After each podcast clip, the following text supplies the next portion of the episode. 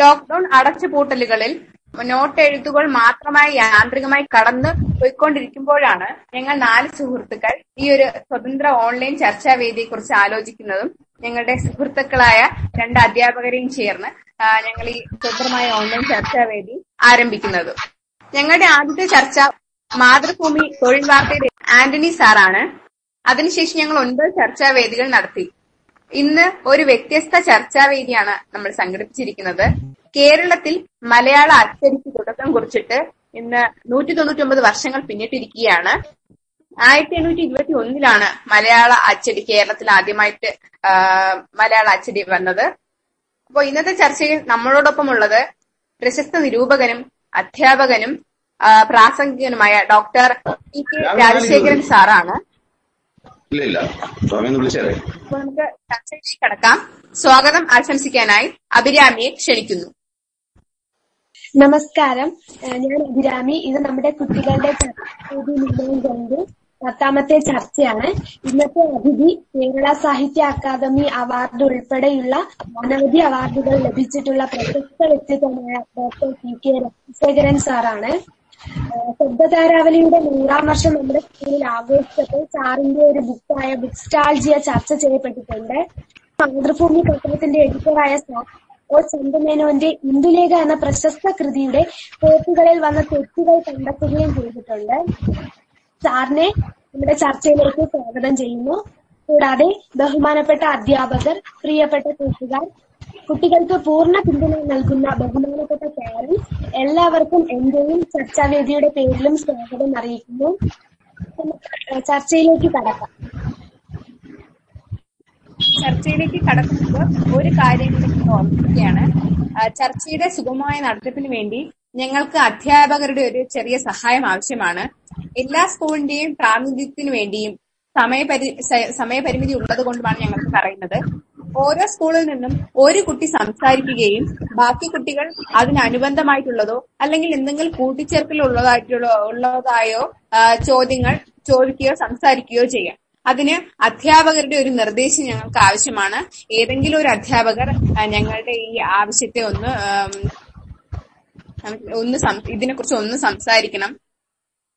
ദയവേ ഒന്ന് ഏതെങ്കിലും ഒരു അധ്യാപകർ ഇതിനെക്കുറിച്ച് ഒന്ന് സംസാരിച്ചാൽ ഞങ്ങൾക്ക് ബാക്കി ചർച്ച നടത്താൻ വളരെ ഉപകാരപ്രദമാവും. ബിന്ദു ടീച്ചർ? സാർ നമുക്ക് ചർച്ചയിലേക്ക് പോകാം. ഞാൻ സംസാരിക്കട്ടെ? Okay sir. ഞാൻ പറയുന്നത് നിങ്ങൾക്ക് കേൾക്കാം. എന്റെ ഓഡിയോയ്ക്ക് പ്രശ്നമില്ലല്ലോ വീഡിയോയ്ക്കും. ഇല്ല സാർ. ഇല്ല സാർ. ആ ശരി. ഞാൻ അധികം ഒന്നും സംസാരിക്കില്ല. നിങ്ങൾക്ക് അറിയേണ്ട കാര്യങ്ങൾ നിങ്ങൾ എന്നോട് ചോദിക്കുകയും നമുക്ക് സംസാരി ചർച്ച ചെയ്യുകയും മലയാളം അച്ചടി കേരള കേരളത്തിന് പുറത്തുള്ള മലയാള അച്ചടി അങ്ങനെ രണ്ട് ഘട്ടങ്ങളുണ്ട് ഘട്ടമുണ്ട്. രണ്ടെന്ന് പറഞ്ഞപ്പോൾ ശരിക്കും മൂന്നാണ്. ഒന്ന് ഈ കേരളത്തിന് പുറത്ത് ഈ സാറിന്റെ ഓഡിയോ ക്ലിയർ നമ്മുടെ ബി എസ് എൻ എൽ കണക്ഷന്റെ കുഴപ്പമാകാനേ വഴിയുള്ളൂ. ഇപ്പൊ ശരിയായോ? സാർ ഇടയ്ക്കിടയ്ക്ക് പ്രശ്നങ്ങളുള്ളൂ. ക്ഷീണം ബി എസ് എൻ എല്ലിന്റെ കണക്ഷൻ ഇത്രയൊക്കെ പറ്റൂ. അപ്പൊ ത്രീ ജി സാർ കേട്ടൂടാ. സാർ സാർ പറയുന്നത് വിട്ടുവിട്ടാണ് കേൾക്കുന്നത്. എങ്ങനെ? എങ്ങനെയാണ് കേൾക്കുന്നത് സാർ പറയുന്നത് സാർ വിട്ടുവിട്ടാണ് കേൾക്കുന്നത്. സ്റ്റക്ക് ആവുന്നു സാർ. വീഡിയോയും ഓഡിയോയും സ്റ്റക്ക് ആവുന്നു സാറിന്റെ. പുതിയ കുട്ടികൾ മുഴുവൻ വീഡിയോയും ഓഡിയോയും സ്റ്റക്ക് ആവുന്നു ഇടയ്ക്ക് വിട്ടുപോകുന്നു ഓഡിയോ ക്ലിയർ അല്ല എന്നൊക്കെ പറഞ്ഞ് വലിയ പരാതി പറയുക. ഇത് എന്റെ കുഴപ്പമില്ല. ബി എസ് എൻ എല്ലിന്റെ നെറ്റ്വർക്ക് കവറേജിന്റെ കുഴപ്പമാണ്. ഇത്ര മാത്രമേ ഇവിടെ കിട്ടൂ.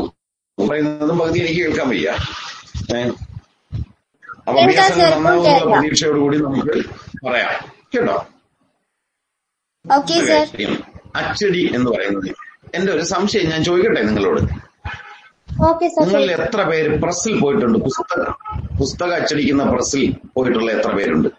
അച്ചടി കണ്ടിട്ടുള്ളവർ. സാർ ഞാൻ കണ്ടിട്ടുണ്ട്. നന്ദിത നന്ദിതയല്ലേ? എന്താ പേരെന്താ? നന്ദിത് സാർ നന്ദിത്ത്.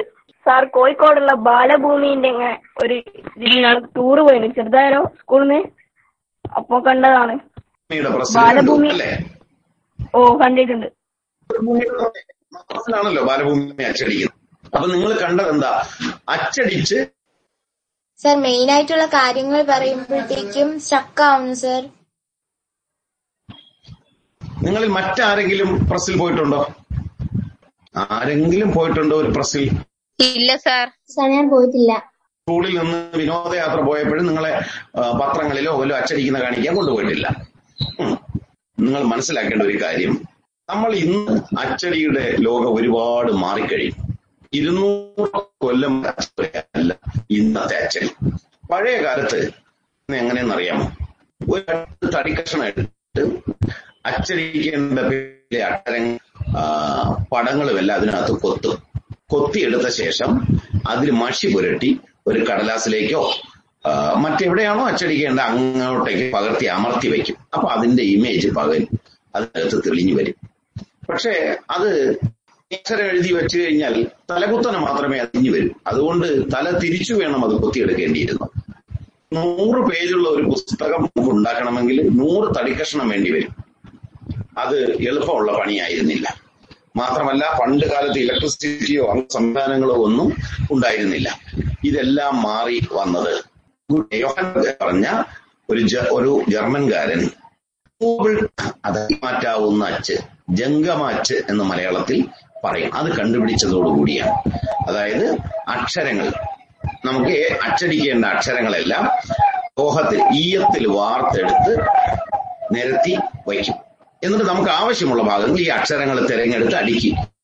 നമ്മൾ എഴുതുന്ന അച്ചടിക്കുന്ന സമ്പ്രദായം പതിനഞ്ചാം നൂറ്റാണ്ടിലെ ഈ സമ്പ്രദായം. അതിനെയാണ് പറയുന്നത് അതോടുകൂടി ലോകം മുഴുവൻ മാറി മറിഞ്ഞു. ലോകത്ത് നടന്ന ഏറ്റവും വലിയ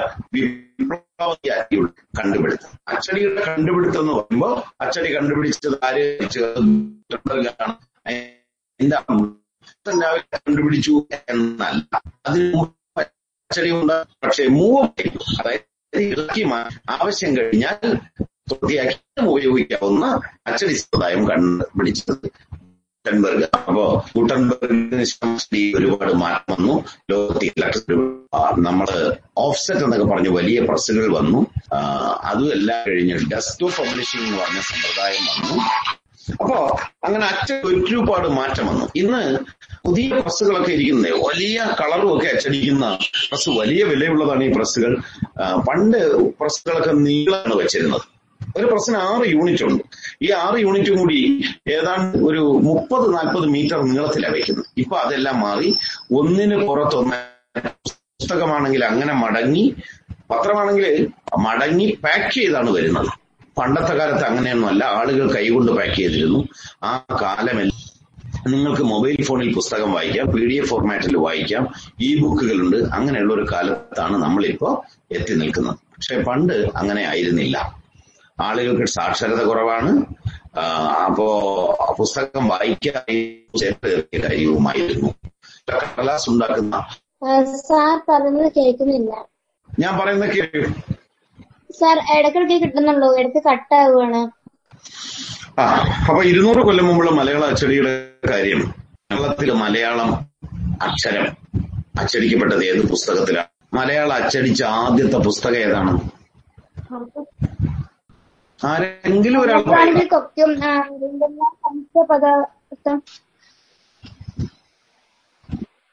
സംക്ഷേപ വേദാർത്ഥമല്ല അത് കേരളത്തിലല്ല അത് റോമിലാണ് അച്ചടിച്ചത്. യഥാർത്ഥത്തിൽ കുട്ടി പറഞ്ഞ ശരിയാണ്. മലയാളത്തിലെ ആദ്യമായി അച്ചടിക്കപ്പെട്ട ഒരു പൂർണമായ പുസ്തകം സംക്ഷേപ വേദാർത്ഥമാണ് അതിനു മുമ്പ് ഹോർത്തൂസ് മലബാറിക്കൂസ് എന്ന് പറഞ്ഞ ഒരു ലത്തീൻ ഭാഷയിലുള്ള പുസ്തകത്തിൽ മലയാള ലിപി അച്ഛനെ ഞാൻ ഒന്നുകൂടെ പറയാം. നിങ്ങൾ പഠിച്ചിട്ടുള്ളതായിരിക്കും ഹോർത്തൂസ് മലബാറിക്കൂസ്. എന്റെ അർത്ഥം കേരളാരാമം എന്നാണ്. സസ്യങ്ങളെ കുറിച്ച് ലത്തീൻ ഭാഷയിൽ ആംസ് പ്രസിദ്ധീകരിച്ച ഒരു പുസ്തകമാണ്. അത് പന്ത്രണ്ട് വാല്യമുള്ള പുസ്തകമാണ്. അതിനകത്ത് അച്ചടിച്ച് അടുത്ത കാലത്ത് ആ പുസ്തകത്തിന്റെ പതിപ്പ് കേരള യൂണിവേഴ്സിറ്റിന്റെ പുസ്തകം ആ അതിന്റെ കോപ്പി ഉള്ളത് തിരുവനന്തപുരത്ത് മാത്രം ഒരൊറ്റ കോപ്പി ഇറക്കിയത് പുതിയ പതിപ്പാണ്. എന്റെ ഫാക്സ് എന്ന് പറയും. പതിനെട്ടാം നൂറ്റാണ്ടിൽ റോമിൽ അച്ചടിച്ച ഒരു പുസ്തകം. കേരളത്തിൽ ആണ് സംക്ഷേപ വേദാർത്ഥം. കേരളത്തിൽ ക്രിസ്തുമതം പ്രചരിപ്പിക്കുന്നതിന് വേണ്ടിയാണ് അത് അച്ചടിച്ചത്. കേരളത്തിലെ അച്ചടി വരാൻ പിന്നെ ആയിരത്തി എണ്ണൂറ്റി ഇരുപത്തിനാല്. അച്ചടിയുടെ ഇരുന്നൂറാം വർഷം ആഘോഷിക്കുന്നത് ആയി- ആയിരത്തി എണ്ണൂറ്റി ഇരുപത്തിരണ്ടിൽ അതായത് രണ്ടു കൊല്ലം കൂടി കഴിഞ്ഞാൽ. കോട്ടയത്ത് ബെഞ്ചമിൻ ബെയിലി എന്ന സി എം എസ് പ്രസ് എന്നാണ് അദ്ദേഹം എന്നാണ് ആ പ്രസിഡന്റിന്റെ പേര്. പറഞ്ഞ മിഷണറി മതപ്രചാരണ സംഘത്തിലെ അംഗമായിരുന്നു അദ്ദേഹം. ആ പ്രസ് സ്ഥാപിച്ച് ഇരുന്നൂറ് വർഷം കഴിയാൻ പോകും. ആ പ്രസ്സിൽ ആയിരത്തി എണ്ണൂറ്റി ഇരുപത്തിനാലിൽ രണ്ടു കൊല്ലം കൂടി കഴിഞ്ഞിട്ടുണ്ട്. എന്ന് വെച്ചാൽ ഇനി നാല് കൊല്ലം കൂടി എടുക്കും. കുട്ടികൾക്ക് വേണ്ടിയുള്ള എട്ട് കഥകൾ അടങ്ങിയ ഒരു പുസ്തകം ചെറു പൈതങ്ങൾക്ക് ഉപകാരാർത്ഥം ഇംഗ്ലീഷിൽ. എഴുതിയ കഥകൾ. കൂടി ക്ലിയർ ആവുന്നു ആയിരത്തി തൊള്ളായിരത്തി ഇരുപത്തിനാല് കുട്ടികൾക്കായി ഒരു പുസ്തകം ഇറങ്ങി എന്ന് പറഞ്ഞു അതിനുശേഷം ബാക്കിയുള്ളത് ക്ലിയർ ആയിരുന്നില്ല. കേട്ടില്ല ആ ആയിരത്തി തൊള്ളായിരത്തി ഇരുപത്തിനാലിലല്ല ആയിരത്തി എണ്ണൂറ്റി ഇരുപത്തിനാലിൽ ഇരുന്നൂറ് വർഷം തികയും. ആയിരത്തി എണ്ണൂറ്റി ഇരുപത്തിനാലിൽ കോട്ടയത്തെ സി എം എസ് എന്ന് പറഞ്ഞ പ്രസിൽ ബെഞ്ചമിൻ ബെയ്ലി ഒരു പുസ്തകം അച്ചടിച്ചു ആ പുസ്തകത്തിന്റെ പേര് ഇവിടെ ഒരു കുട്ടി പറഞ്ഞു ആ, ചെറു പൈതങ്ങളുടെ ഉപകാരാർത്ഥം ഇംഗ്ലീഷിൽ നിന്ന് പരിഭാഷപ്പെടുത്തിയ കഥകൾ. അത് എട്ട് കഥകളടങ്ങിയ കുട്ടിക്കഥകളടങ്ങിയ ഒരു സമാഹാരമാണ്. അതാണ് കേരളത്തിൽ അച്ചടിച്ച ആദ്യത്തെ മലയാള പുസ്തകം. അതിനു മുമ്പ് കേരളത്തിന് പുറത്ത് പുസ്തകങ്ങൾ അച്ചടിച്ചിട്ടുണ്ട്. ബോംബെയിൽ അച്ചടിച്ച പുതിയ നിയമമുണ്ട്. പുതിയ നിയമം എന്ന് വെച്ചാൽ ബൈബിളിലെ രണ്ടാം ഭാഗമാണ് പുതിയ നിയമം.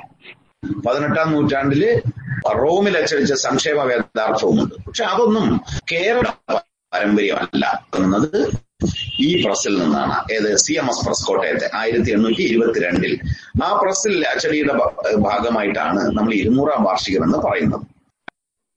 രണ്ടാമത്തെ പ്രസ് തുടങ്ങിയത് ആ പ്രസ്സാണ് ഇന്ന് തിരുവനന്തപുരത്തെ ഗവൺമെന്റ് പ്രസ് സെക്രട്ടേറിയറ്റിന്റെ പിന്നിലുള്ള തിരുവനന്തപുരത്തെ ഗവൺമെന്റ് പ്രസ്. സ്വാതി തിരുനാൾ മഹാരാജാവായിരുന്ന തിരുവിതാംകൂർ മഹാരാജാവായിരുന്ന കാലത്താണ് ആ പ്രസ് തുടങ്ങിയത്. അപ്പോ ഇന്ന് നില ഈ പഴയ ആദ്യത്തെ രണ്ട് പ്രസ്സുകളും ഇന്ന് നിലനിൽക്കുന്നു. മൂന്നാമത്തെ പ്രസ് തുടങ്ങിയത് ആയിരത്തി എണ്ണൂറ്റി നാൽപ്പത്തി അഞ്ചിൽ ഹെർമൻ ഗുണ്ടർട്ടാണ്. ഗുണ്ടർട്ട് ഒരു ജർമ്മൻ ക്രിസ്തുമത പ്രചാരകനാണ് എന്ന് നിങ്ങൾക്കറിയാം. അദ്ദേഹം നമ്മുടെ ഭാഷയ്ക്ക് ഒരുപാട് ഉണ്ട് അപ്പൊ അങ്ങനെ തുടങ്ങിയ അച്ചടി പതുക്കെ പതുക്കെ ആദ്യം മതപ്രചാരണ ഗ്രന്ഥങ്ങളാണ് അടിച്ചത്. ക്രിസ്തുമതം പ്രചരിപ്പിക്കാനുള്ള പുസ്തകങ്ങൾ സായിപ്പുമാരായ മിഷണറിമാർ അച്ചടിച്ചു. പക്ഷെ അത് കഴിഞ്ഞ് പതുക്കെ പതുക്കെ എല്ലായിടവും എത്താൻ തുടങ്ങി. അതോടെ ആളുകൾക്ക് വായിക്കാനുള്ള സാഹിത്യകൃതികൾ അച്ചടിക്കാൻ തുടങ്ങി. അതിനെ നമ്മൾ സെക്കുലർ പ്രകാശനം എന്ന് പറയും. അതായത് മതനിരപേക്ഷ പ്രകാശനം. മതപരമായ ആവശ്യങ്ങൾക്ക് ഉള്ളതല്ല. മറിച്ച് ആളുകൾക്ക് വായിക്കാനും വിനോദിക്കാനും അറിവ് നേടാനും വേണ്ടിയുള്ള പുസ്തകങ്ങൾ. അപ്പൊ അതിനകത്ത് കഥയുണ്ട് ആട്ടക്കഥയുണ്ട് കവിതയുണ്ട്. ഇതൊക്കെ അച്ചടിക്കാൻ തുടങ്ങി.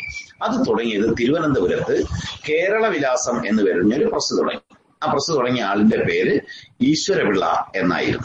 അദ്ദേഹം തിരുവിതാംകൂർ കൊട്ടാരത്തിലെ ഒരു ഉദ്യോഗസ്ഥനായിരുന്നു. ആ കൊട്ട വലിയ കഥകളി നടനുമായിരുന്നു. അതിപ്രസിദ്ധനായ കഥകളി നടനായിരുന്നു ഈശ്വരപിള്ള. അദ്ദേഹത്തിന്റെ ഉദ്യോഗത്തിന്റെ പേര് വിചാരിപ്പുകാർ എന്നായിരുന്നു. അതുകൊണ്ട് അദ്ദേഹം അറിയപ്പെടുന്ന പേര് ഈശ്വരപിള്ള വിചാരിപ്പുകാർ എന്നാണ്. അദ്ദേഹം ആയിരത്തി എണ്ണൂറ്റി അമ്പത്തിരണ്ടിൽ അമ്പത്തൊന്ന് ദിവസത്തെ ആട്ടക്കഥകൾ കഥകളിയുടെ രൂപമാണല്ലോ ആട്ടക്കഥ. കഥകളിയുടെ സാഹിത്യ രൂപമാണ് ആട്ടക്കഥ. ആട്ടക്കഥകളെല്ലാം കൂടെ ഒരു പുസ്തകമായിട്ട് അച്ചടിച്ചു ഞാൻ ആ പുസ്തകം ആ ഇരുന്നൂറ് കൊല്ലത്തോളം പഴക്കമുള്ള ആ പുസ്തകം നേരിട്ട് ഞാൻ പരിശോധിച്ച് നോക്കിയിട്ടുണ്ട്. അതിമനോഹരമായി അച്ചടിച്ച ആ പുസ്തകത്തോടു കൂടിയാണ് സത്യത്തിൽ കേരളത്തിലെ സെക്കുലർ പ്രകാശനം. അതായത് ആളുകൾക്ക് വായിക്കാൻ വേണ്ടിയുള്ള പുസ്തകങ്ങളുടെ പ്രകാശ ചരിത്രം തുടങ്ങുന്നത്. ഇങ്ങനെ പല രീതിയിൽ വികസിച്ചു വന്നതാണ് കേരളത്തിലെ അച്ചടിച്ച പുസ്തകത്തിന്റെ ചരിത്രം. ഇതിന്റെ സമാന്തരമായിട്ട് തന്നെ അച്ചടിച്ച പത്രവും വന്നു. നമ്മൾ പൊതുവേ പറയും മലയാളത്തിലെ ആദ്യത്തെ പത്രം ഏതാന്നാ എല്ലാരും പറയുന്നത് രാജ്യസമാചാരം. രാജ്യസമാചാരം. ആ രാജ്യ സമാചാരം ഏത് കൊല്ലായിരുന്നു? അറിയില്ല സാർ. ആയിരത്തി എണ്ണൂറ്റി നാൽപ്പത്തി ഏഴ് ആയിരത്തി എണ്ണൂറ്റി ഫോർട്ടി സെവൻ അതെ ആയിരത്തി എണ്ണൂറ്റി നാൽപ്പത് രാജ്യസമാചാരം അത് കഴിഞ്ഞ് പശ്ചിമോദയം ജ്ഞാന നിക്ഷേപം എന്നൊക്കെ പറഞ്ഞ പത്രമുണ്ടായി പക്ഷെ ഈ പത്രങ്ങളൊന്നും ഇന്നത്തെ അർത്ഥത്തിലുള്ള പത്രങ്ങളൊന്നും ആയിരുന്നില്ല. അതെല്ലാം ക്രിസ്തുമത പ്രചരിപ്പിക്കുന്നതിന്റെ ആവശ്യത്തിന് വേണ്ടി തയ്യാറാക്കിയ പത്രങ്ങളാണ്. പക്ഷേ യഥാർത്ഥ പത്രങ്ങൾ തുടങ്ങുന്നത് നമ്മുടെ നാട്ടിൽ അച്ചടി വ്യാപിച്ചതോടുകൂടിയാണ്. അതായത് ആയിരത്തി എണ്ണൂറ്റി എൺപത്തിരണ്ടിലെ എയ്റ്റീൻ എയ്റ്റി ടു കൊച്ചിയിൽ നിന്ന് കണ്ടത്തിൽ വർഗീസ് മാപ്പിള പത്രാധിപരായിട്ട് ഒരു പത്രം തുടങ്ങി. കേരള മിത്രം എന്നായിരുന്നു അതിന്റെ പേര്. ഒരു കൊല്ലമേ അദ്ദേഹം പത്രാധിപരായിരുന്നു എയ്റ്റീൻ എയ്റ്റി ടൂവിലാണ് ആ പത്രത്തിന്റെ പേര് കേരള മിത്രം. കൊച്ചിയിൽ നിന്നാണ് അത് തുടങ്ങിയത്. അത് ആ പത്രം തുടങ്ങിയ ആൾ ഒരു ഗുജറാത്തിയാണ്. ആ ഗുജറാത്തിയുടെ പേര് ആർക്കെങ്കിലും അറിയാമോ?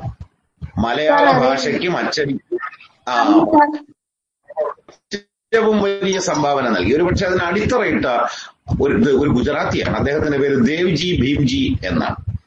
ദേവ്ജി ഭീംജി. ആർക്കെങ്കിലും ഒന്ന് ഏറ്റു പറയാമോ? ദേവ്ജി ദേവ്ജി ഭീംജി. നിങ്ങൾ നമ്മുടെ ഛോട്ടാ ഭീം എന്നൊക്കെ പറയില്ലേ? ദേവ്ജി ഭീം ഭീമനില്ലേ ഭീമൻ മഹാഭാരതത്തിലെ? ദേവ്ജി ഭീംജി. ഭീംജി. ആ ഭീംജി. ആ ഛോട്ടാ ഭീം എന്ന് പറയും പോലെ. ഈ ദേവ്ജി ഭീംജി തുടങ്ങിയ പത്രമാണ് കേരളമിത്രം. അതിന്റെ ആ പത്രാധിപരായിരുന്നു കണ്ടത്തിൽ വർഗീസ് മാപ്പിള അദ്ദേഹം പിന്നീട് വേറെ ഒരു പത്രം ആരംഭിച്ചു. ആ പത്രം ഇന്ന് നിലനിൽക്കുന്നു. കേരളത്തിലെ ഏറ്റവും വലിയ പത്രം ഒരുപക്ഷെ ഇന്ത്യയിലെ തന്നെ ഏറ്റവും പ്രധാനപ്പെട്ട പത്രങ്ങളിൽ ഒന്നാണ്. ഏതാണ് ആ പത്രം? മലയാള മനോരമ. മനോരമ. അറിയാം. ആയിരത്തി എണ്ണൂറ്റി എൺപത്തിരണ്ടിലെ കേരളമിത്രം എന്ന പത്രം കൊച്ചിയിൽ നിന്ന് തുടങ്ങുന്നു. ആയിരത്തി എണ്ണൂറ്റി എൺപത്തിനാലിൽ കോഴിക്കോട് നിന്ന് കേരള പത്രിക എന്നൊരു പത്രം തുടങ്ങി. ആ പത്രം തുടങ്ങിയ ആളിന്റെ പേര് ചെങ്കളത്ത് വലിയ കുഞ്ഞിരാമമേനോൻ. അല്ലാത്തവ സി കുഞ്ഞിരാമമേനോൻ ആയിരുന്നു. ചെങ്കളത്ത് കുഞ്ഞിരാമമേനോൻ. സാർ പത്രത്തിന്റെ പേരൊന്നുകൂടി പറയാമോ? കേരള പത്രിക. സി കുഞ്ഞിരാമമേനോൻ എന്ന് പറഞ്ഞാൽ ചെങ്കളത്ത് കുഞ്ഞിരാമമേനോൻ. അതെ അനന്തരവന്റെ പേരും ശേഷകാരന്റെ പേരും സി കുഞ്ഞിരാമമേനോൻ എന്ന് തന്നെയായിരുന്നു. അതുകൊണ്ട് തിരിച്ചറിയാൻ വേണ്ടി അദ്ദേഹത്തെ എപ്പോഴും ആളുകൾ പറഞ്ഞിരുന്നേ വലിയ കുഞ്ഞിരാമമേനോൻ മേനോന അതുകൊണ്ട് ചെങ്കളത്ത് വലിയ കുഞ്ഞിരാമമേനോനും മറ്റേ അനന്തരവന്റെ പേര് ചെറിയ കുഞ്ഞിരാമമേനോന് ആ ചെറിയ കുഞ്ഞിരാമമേനോൻ മലയാളത്തിലെ ആദ്യത്തെ ചെറുകഥകൾ എഴുതിയ ആളുകളിൽ ഒരാളാണ്. ആദ്യത്തെ കഥ എഴുതിയ ആളല്ല ആദ്യകാലത്തെ ചെറുകഥാകൃത്തുക്കളിൽ ഒരാളാണ്. എം ആർ കെ സി എന്ന പേരിലാണ് അദ്ദേഹം എഴുതിയിരുന്നത്. ആ എന്നാലും നാൽപ്പത് കൊല്ലത്തോളം നിലനിന്ന പത്രമാണ് കേരള പത്രിക. പക്ഷേ നിർഭാഗ്യവശാൽ അതിന്റെ ഒരു കോപ്പി പോലും കേരളത്തിൽ ഇന്ന് അവശേഷിച്ചിട്ടില്ല.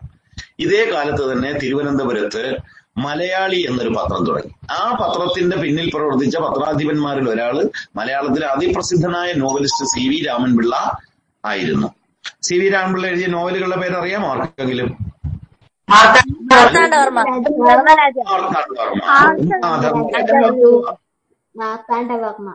അടുത്തത് മൂന്നാമത്തെ പേരെന്താ? അപ്പൊ മാർത്താണ്ഡവർമ്മയായി ധർമ്മരാജയായി. മൂന്നാമത്തെ പേരെന്താ?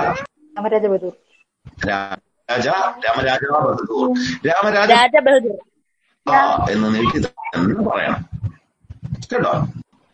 രാമരാജ. രാമരാജ ബഹദൂർ.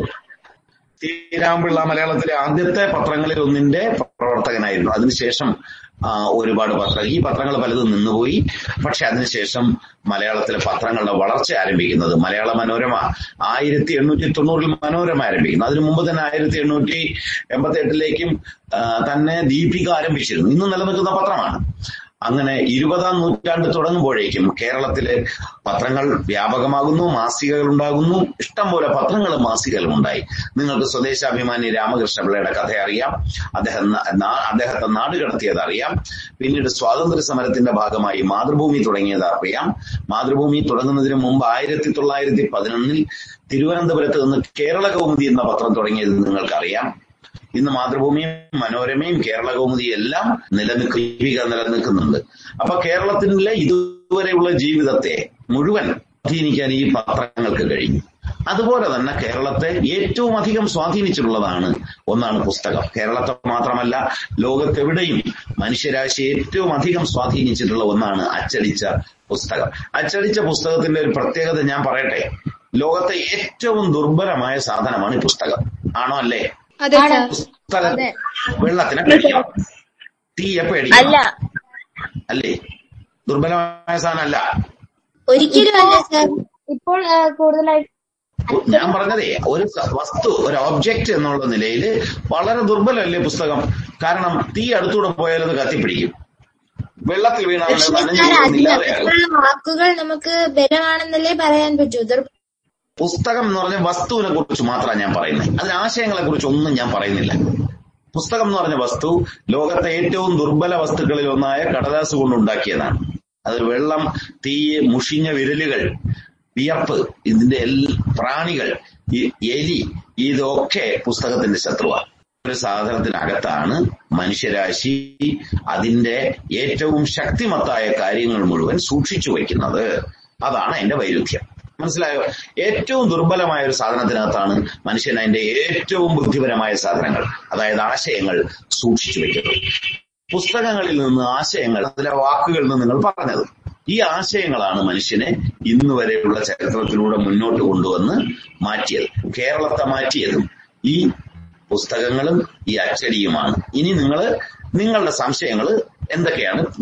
എന്നോട് ചോദിക്കണം. അച്ചടിയെ സംബന്ധിച്ചോ അച്ചടി എങ്ങനെയാണ് നമ്മുടെ സമൂഹത്തെ മാറ്റിയെന്നോ ഉള്ള സംശയങ്ങൾ ചോദിക്കണം. പേര് പറഞ്ഞിട്ട് വേണം ചോദിക്കാൻ. സാർ എന്റെ പേര് അമൃത എസ്. ഞാൻ ഉളമലക്കൽ ശ്രീനാരായണ ഹയർ സെക്കൻഡറി സ്കൂളിലെ വിദ്യാർത്ഥിനിയാണ്. ആ പറയൂ പറയൂ. അമൃത. സാർ കേരളത്തിലെ ആദ്യത്തെ അച്ചടി പ്രസ് ഏതാണെന്ന് അറിയാമോ അതാണ് അതിന്റെ ഇരുന്നൂറാം വാർഷികമാണ് നമ്മൾ ആഘോഷിക്കാൻ പോകുന്നത്. കോട്ടയത്തെ സി എം എസ് പ്രസ് തുടങ്ങിയെന്ന് ഞാൻ പറഞ്ഞില്ലേ? ആയിരത്തി എണ്ണൂറ്റി ഇരുപത്തിരണ്ടിൽ തുടങ്ങി ആ പ്രസിഡന്റ് അതിന്റെ വാർഷികമാണ് നമ്മളെ ആഘോഷിക്കാൻ പോകുന്നത്. അതാണ് ഇരുന്നൂറ് വർഷം സ്ഥാപിച്ചു. കേരളത്തിൽ ആദ്യമായിട്ട് ഒരു അച്ചടിശാല വന്നത് കോട്ടയത്താണ് അതിന് ഇരുന്നൂറ് വർഷം ആകാൻ പോകണം എയ്റ്റീൻ ട്വന്റി ടൂവിലാണ് അത് സ്ഥാപിച്ചത് ബേലി ബ്രിട്ടീഷുകാരനാണ്. ഹലോ സർ എന്റെ പേര് ആര്യ ലക്ഷ്മി. ഞാൻ J V H S S വിദ്യയിലെ ഒരു പത്താം ക്ലാസ് വിദ്യാർത്ഥിനിയാണ്. ആ. സാർ നമ്മുടെ നമ്മുടെ സമൂഹത്തിൽ സാംസ്കാരിക മേഖലയായാലും സാമൂഹിക മേഖലയായാലും ഒട്ടനവധി മാറ്റങ്ങൾ സംഭവിച്ചിട്ടുണ്ട്. അപ്പോൾ ഈ ഒരു അച്ചടിയുടെ പ്രവേശനം അല്ലെങ്കിൽ ഈ ഒരു അച്ചടി കടന്നു വന്നതിന് ശേഷം ആ മാറ്റങ്ങൾ എത്രത്തോളമാണ് ആ മാറ്റങ്ങളിൽ എത്രത്തോളമാണ് സ്വാധീനിച്ചത്? അച്ചടി കൊണ്ടാണ് എല്ലാം മാറിയത്. അതായത് അതുവരെ നമ്മുടെ സമൂഹത്തിൽ വായിക്കാനുള്ള ശേഷി ഉള്ളത് വളരെ കുറച്ച് ആളുകൾക്ക് ഇന്ദുലേഖ എന്ന് പറഞ്ഞ നോവലിലെ ഒരു സന്ദർഭമുണ്ട്. ശ്രദ്ധിച്ചു കേൾക്കണം. ഇന്ദുലേഖ എന്ന നോവലിലെ പഞ്ചുമേനൻ എന്ന് പറഞ്ഞ കാരണവര് ഇന്ദുലേഖയെയും മാധവനെയും വഴക്ക് പറയുന്ന ഒരു സന്ദർഭമുണ്ട്. ഇന്ദുലേഖ എഴുതിയത് നൂറ്റി മുപ്പത് കൊല്ലം മുമ്പാണ്. മാധവനെയും ഇന്ദുലേഖയെയും അദ്ദേഹം വഴക്ക് പറയുന്നത് ഇവർ രണ്ടുപേരും പുസ്തകം വായിക്കുന്നു താളിയോല വായിക്കുന്നില്ല എന്ന് പറഞ്ഞ. താളിയോലയിലായിരുന്നു നമ്മൾ പുസ്തകങ്ങൾ എഴുതിയിരുന്നത്. താളിയോല അച്ചടിക്കുന്നതല്ല കത്തി എഴുതിയാണ് താളിയോല ഉണ്ടാക്കുന്നത്. അതുകൊണ്ട് അതിന് കോപ്പികൾ അധികം ഉണ്ടാവില്ല. എന്നാൽ അച്ചടിച്ച പുസ്തകം വന്നതോടുകൂടി എത്ര കോപ്പിയും അച്ചടിക്കാം എന്നുള്ള സ്ഥിതി വരികയും അത് ആളുകൾക്ക് കൈമാറാനും വാങ്ങി സൂക്ഷിക്കാനും എളുപ്പമാവുകയും ചെയ്തു. അതോടുകൂടി സാമാന്യ ജനത്തിന്റെ അടുത്തേക്ക് അതായത് സാമാന്യ ജനം എന്ന് പറഞ്ഞാൽ വായിക്കാൻ കഴിയുന്ന സാക്ഷരരായ ജനങ്ങളുടെ അടുത്തേക്ക് പുസ്തകം എത്തിച്ചേർന്നു. അതിനനുസരിച്ച് വിദ്യാലയങ്ങൾ വന്നു. അപ്പൊ പതുക്കെ പതുക്കെ സാക്ഷരതയുണ്ടായി. അങ്ങനെ റീഡിംഗ് കമ്മ്യൂണിറ്റി വായനക്കാരുടെ സമൂഹം എന്നൊന്ന് പത്തൊമ്പതാം നൂറ്റാണ്ടിന്റെ അവസാനം നൂറുകളുടെ അവസാനമായി. ആ റീഡിംഗ് കമ്മ്യൂണിറ്റിയിലാണ് പുതിയ ആശയങ്ങൾ ഉണ്ടാവുകയും ആളുകൾ സാമൂഹിക മാറ്റം വേണം എന്ന് ആവശ്യപ്പെടാൻ ചെയ്തത്. ഈ ആശയങ്ങളെല്ലാം കൊണ്ടുവന്നത് മൂന്ന് പുതിയ വിഗ്രഹങ്ങൾ നമ്മുടെ സമൂഹത്തിലുണ്ടായി. ഒന്ന് വിദ്യാലയം എന്ന് പറഞ്ഞ ഒരു പുതിയ ദേവാലയം. അച്ചടി യന്ത്രം എന്ന് പറഞ്ഞ പുതിയ ഒരു വിഗ്രഹം. അച്ചടിച്ച പുസ്തകം എന്ന് പറഞ്ഞ ഒരു പുതിയ വേദം. ഇത് മൂന്നും വന്നതോടുകൂടിയാണ് എല്ലാ മാറ്റങ്ങളും ഉണ്ടായത്. അതുകൊണ്ട് പത്തൊമ്പതാം നൂറ്റാണ്ടിന്റെ അവസാനം കേരളത്തിലുണ്ടായ ആ മാറ്റത്തെയാണ് യഥാർത്ഥത്തിൽ നവോത്ഥാനം എന്ന് പറയുന്നത്. ശ്രീനാരായണ ഗുരുവിനെയും ചട്ടമ്പി സ്വാമിയെയും അയ്യങ്കാളിയെയും എല്ലാം സൃഷ്ടിച്ച നവോത്ഥാനത്തിന് കാരണഭൂതമായത് വിദ്യാലയവും അച്ചടിയന്ത്രവും അച്ചടിച്ച പുസ്തകവും ആയിരുന്നു. അതാണ് ആ മാറ്റം. നമസ്കാരം സാർ ഞാൻ അനസുജി എം. എസ്. കരിപ്പൂർ സ്കൂളിൽ പഠിക്കുന്നു. സാർ എന്റെ സംശയം ആദ്യകാലങ്ങളിൽ ഫോട്ടോ എടുക്കുന്നതിനെതിരെ ആൾക്കാർ വളരെ പേടിയോടെയായിരുന്നു ഫോട്ടോ എടുക്കുന്നതിനെ നോക്കിക്കണ്ടിരുന്നത്. ആ ഫോട്ടോയിൽ എന്ത് ചെയ്താലും ആ ഫോട്ടോയിലുള്ളയാളെ അത് അതുപോലെ ബാധിക്കും എന്ന് പലരും വിശ്വസിച്ചിരുന്നു. അതുപോലെ അച്ചടിയുടെ ആദ്യകാലങ്ങളിലും അതിനെതിരെ എന്തെങ്കിലും തരത്തിലുള്ള വിചിത്രമായ പ്രശ്നങ്ങളോ ആക്ഷേപങ്ങളോ ഉണ്ടായി അച്ചടിക്കെതിരെ അങ്ങനെ ഒരു സംഗതി ഉണ്ടായിരുന്നില്ല. കാരണം എന്തെന്നറിയാമോ? ഫോട്ടോ എടുക്കലൊക്കെ ആരംഭിക്കുന്നതിന് എത്രയോ മുമ്പ് അച്ചടി തുടങ്ങിയത്. കാരണം സമൂഹത്തിലെ ബഹുഭൂരിപക്ഷ ആളുകളുടെ അടുത്തേക്ക് അച്ചടി ചെന്നില്ല. വളരെ കുറച്ച് ആളുകളുടെ അടുത്തേക്ക് അച്ചടി ചെന്നുള്ളൂ. ആ അച്ചടി തൊട്ടറിയാവുന്ന ഒരു സാധനമാണ്. നമ്മുടെ മേലിൽ തൊടാത്തതായതുകൊണ്ട് ആളുകൾക്ക് പേടിയില്ല. പിന്നെ ഫോട്ടോ എടുത്ത് എല്ലാരും പേടിച്ചിട്ടൊന്നുമില്ല കേട്ടോ. ചില ആളുകൾ പേടിച്ചു. നമ്മുടെ നാട്ടിൽ ഫോട്ടോ മാത്രമല്ല പ്രതിരോധ കുത്തിവയ്പ് വന്ന കാലത്തും ആളുകൾ ഒളിച്ചിരിക്കുമായിരുന്നു. എല്ലാവരുടെയും ഒരു ഒരു പൊതുധാരണയായിട്ട് എടുക്കണ്ട. കാരണം അച്ചടിക്കെതിരെ ഒരു റെസിസ്റ്റൻസ് ഓ അച്ചടിയെ തടയാനുള്ള ഒരു ശ്രമം. അച്ചടിച്ച പുസ്തകം കുഴപ്പമാണ് എന്നൊരു വിചാരം ഒരു കാലവും കേരളീയ സമൂഹത്തിൽ ഉണ്ടായിട്ടില്ല ഉണ്ടായിട്ടില്ല അല്ലെങ്കിൽ അതിന് തെളിവുകളില്ല. സാർ നമസ്കാരം സാർ ഞാൻ ദേവികയാണ്. Sir government V H S S വിതിരയിൽ നിന്നാണ് വരുന്നത് എട്ടാം ക്ലാസ് സ്റ്റുഡന്റ് ആണ് സാർ. സർ സാർ എന്റെ ചോദ്യം ഇതാണ്. കേരളത്തിലെ ആദ്യ പ്രസ്ഥാനം തുടങ്ങാനുള്ള സാഹചര്യം ഒത്തിരി പ്രസ്ഥാനം തുടങ്ങാനുള്ള സാഹചര്യം എന്തായിരുന്നു? അതിന് ആരാണ് പിന്തുണ നൽകിയത് സാർ?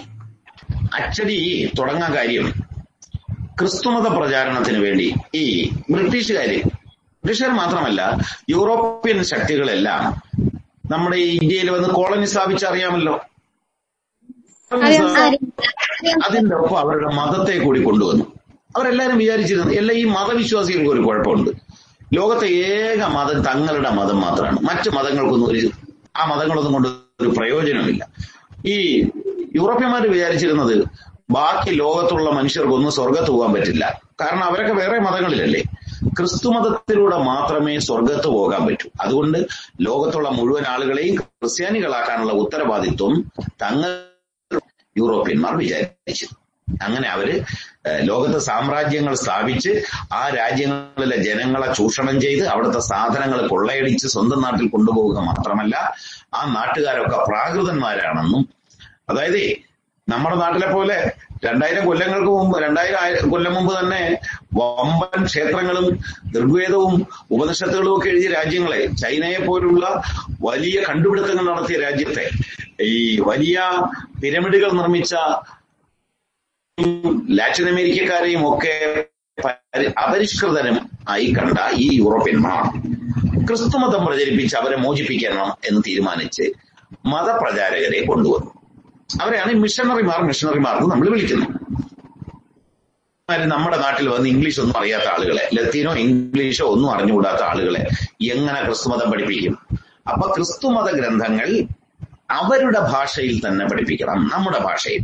അപ്പൊ എവിടൊക്കെ ഈ യൂറോപ്യൻ ക്രിസ്ത്യൻ മിഷണറിമാർ പോയോ അവർ അവിടങ്ങളിലെ പ്രാദേശിക തദ്ദേശീയ ഭാഷകൾ പഠിക്കുകയും ആ ഭാഷകളിലെ ക്രിസ്തുമത ഗ്രന്ഥങ്ങൾ പ്രസിദ്ധീകരിക്കുകയും ചെയ്തു. നമ്മൾ ആദ്യ സംക്ഷേപ വേദാർത്ഥം റോമിൽ അച്ചടിച്ചത് അത് സംക്ഷേപ വേദാർത്ഥം എന്ന് പറഞ്ഞാൽ വേദത്തെ വിച്ചത് അതെ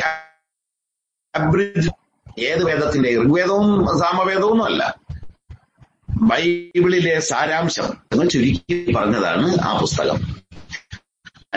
അച്ചോലയിൽ എഴുതിയാൽ സാമാന്യ ജനത്തിന്റെ സൗകര്യം. മാത്രമല്ല വിദ്യാലയങ്ങളിൽ കുട്ടികളെ പഠിപ്പിക്കണം. ഈ മിഷണറിമാരാണ് ഇതായിരുന്നു അതിന്റെ സാഹചര്യം. അതും ഈ പുതിയ ടെക്നോളജിയുടെ വ്യാപനം ഉണ്ടായ ബ്രിട്ടീഷ് ഭാഗമായി. രാജ്യങ്ങളെ അച്ചടിച്ച പുസ്തകത്തെ പ്രോത്സാഹിപ്പിക്കും വിദ്യാലയങ്ങളെ പഠിപ്പിക്കാൻ അച്ചടിക്കാനും സർക്കാരുമെല്ലാം സർക്കാരിക്കലായിരുന്നു പഞ്ചാംഗമൊക്കെ അച്ചടിക്കാൻ തുടങ്ങിയത് അങ്ങനെ അച്ചടി വ്യാപകം എന്റെ പേര് ആരതി ലക്ഷ്മി. ആരതി ലക്ഷ്മി. ആര്യ ലക്ഷ്മിയുടെ സഹോദരി. ആ. അതെ. അതെ പറയൂ. സാർ ഞാൻ government vocational higher secondary school വിദ്രയിൽ നിന്നാണ് വരുന്നത്. ഓ പറയൂ. പറയൂ. ഈ കമ്പ്യൂട്ടർ യുഗകാലത്ത് അച്ചടി പുസ്തക വായന കുറഞ്ഞു കുറഞ്ഞു വരുന്നു എന്നാണ് പലരുടെയും അഭിപ്രായം. അപ്പം ഇതിനെക്കുറിച്ച് നവ- നവതലമുറ എന്താണ് പറയാനുള്ളത്? അഭിപ്രായം എന്താണ്? ആ അതിനകത്തില്ല കമ്പ്യൂട്ടർ വളരെ അത്യാവശ്യമാണ്. ഇ ബുക്കുകൾ നമ്മുടെ വീട്ടിലൊക്കെ ഒരുപാട് പുസ്തകം സൂക്ഷിക്കാൻ പറ്റാത്തത് കൊണ്ട് നമുക്ക് ഇ ബുക്കുകളായിട്ട് വായിക്കാം. മനസ്സിലായില്ലേ? കമ്പ്യൂട്ടർ വന്നതുകൊണ്ടും ടെലിവിഷൻ വന്നതുകൊണ്ടും വായന കുറഞ്ഞെങ്കിൽ അത് വായിക്കാത്തവരുടെ കുഴപ്പമാണ്. പക്ഷേ കമ്പ്യൂട്ടർ വന്നതോടുകൂടി പുസ്തകങ്ങളെ ഇ ബുക്കുകളായിട്ട് പി ഡി എഫ് ഫോർമാറ്റ് ഉൾപ്പെടെയുള്ള പലതരം ഫോർമാറ്റുകളിൽ സൂക്ഷിക്കാനുള്ള സൗകര്യം വന്നു.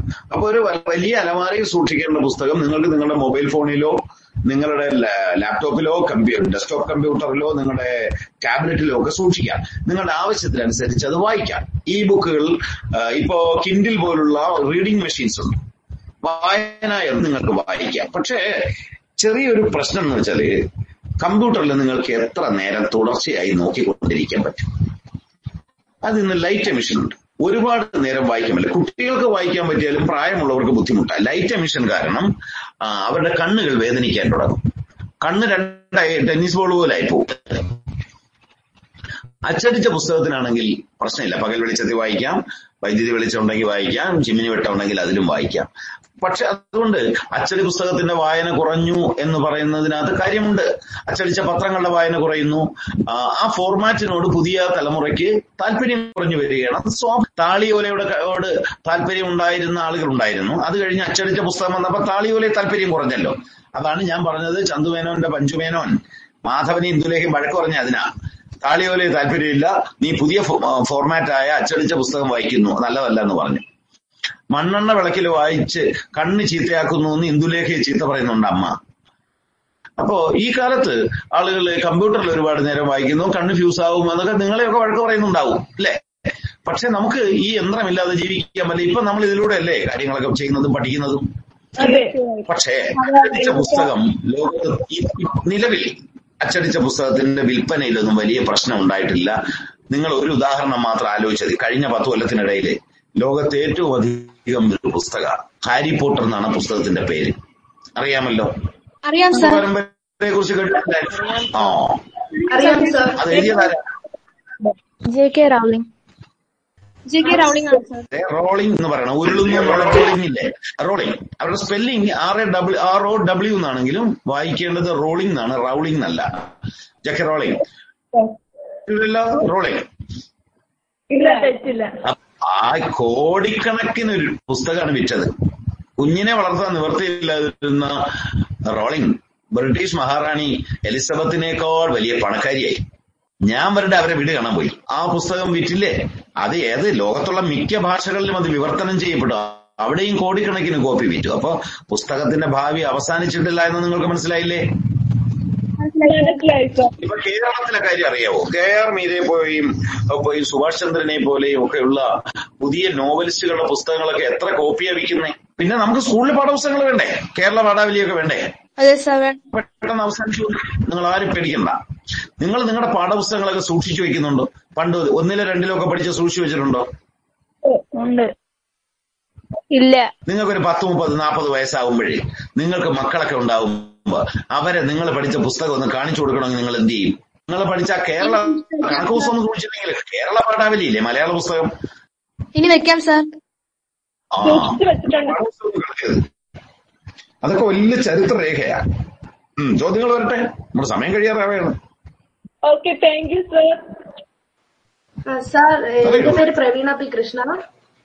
ഞാൻ B C V memorial public സ്കൂളിലെ എട്ടാം ക്ലാസ് വിദ്യാർത്ഥിനിയാണ്. School B C V memorial നെടുമങ്ങാട്ട്. ആ നെടുമങ്ങാട് അത് പറഞ്ഞോളേ. അപ്പൊ സാർ മലയാള അച്ചടിയിലെ ലിപികളെ കുറിച്ചും അതിന്റെ പ്രത്യേകതകളെ കുറിച്ചും ഒന്ന് പറഞ്ഞു തരുമോ സാർ? ലിപികളെ കുറിച്ചോ അതെ സാർ. ഞങ്ങളെ ലിപി രണ്ട് തരത്തിലുണ്ട്. പഴയ ലിപിയും പുതിയ ലിപിയും. അറിയാലോ? നമ്മുടെ ലിപി ഉണ്ടായ കഥയിലേക്കൊന്നും ഞാൻ പോകുന്നില്ല. പഴയ ലിപിയും പുതിയ ലിപിയും ആണ് ഉള്ളത്. പഴയ ലിപി പണ്ട് നിരോധിച്ചു അവസാനിപ്പിച്ചു. ആയിരത്തി തൊള്ളായിരത്തി എഴുപത്തിരണ്ടിൽ പുതിയ ലിപി നടപ്പിലാക്കി. പുതിയ ലിപിയിൽ എഴുതുന്ന ആളുകളാണ് നിങ്ങളെല്ലാവരും. ആണോ അല്ലേ? അതെ സാർ. അതെ സാർ. എന്നാൽ ഞാൻ പഴയ ലിപി ആളാണ് ആളാ. കാരണം ഞാൻ സ്കൂളിൽ പഠിച്ച പഴയ ലിപിയാണ്. ഞാൻ രണ്ടാം ക്ലാസ്സിൽ പഠിച്ചപ്പോഴാണ് പഴയ ലിപി വന്നത്. അപ്പൊ ഞാൻ മൂന്നാം ക്ലാസ്സിൽ പഠിച്ചപ്പോ ആ വർഷം ഒന്നാം ക്ലാസ്സിൽ ചേർന്നവർക്ക് പുതിയ ലിപിയിലുള്ള പുസ്തകം കിട്ടി. എനിക്ക് പഴയ ലിപിയിലുള്ള പുസ്തകമാണ് ഞങ്ങളൊക്കെ പഠിച്ചത്. അത് കഴിഞ്ഞ് കുറച്ചു കാലം ആ പഴയ ലിപി ഞങ്ങളുടെയൊക്കെ ക്ലാസ് തീരുന്ന വരെ തുടർന്നു പുതിയ ലിപി വന്നു. പുതിയ ലിപിക്ക് വരാൻ കാര്യം ആയിരത്തി തൊള്ളായിരത്തി അറുപതുകളുടെ ആവോടുകൂടി കേരളത്തിൽ ടൈപ്പ് കമ്പ്യൂട്ടർ ഒന്നും ഇല്ല. ടൈപ്പ് റൈറ്റർ എന്ന് പറഞ്ഞ യന്ത്രം വന്നു. എന്താണ്?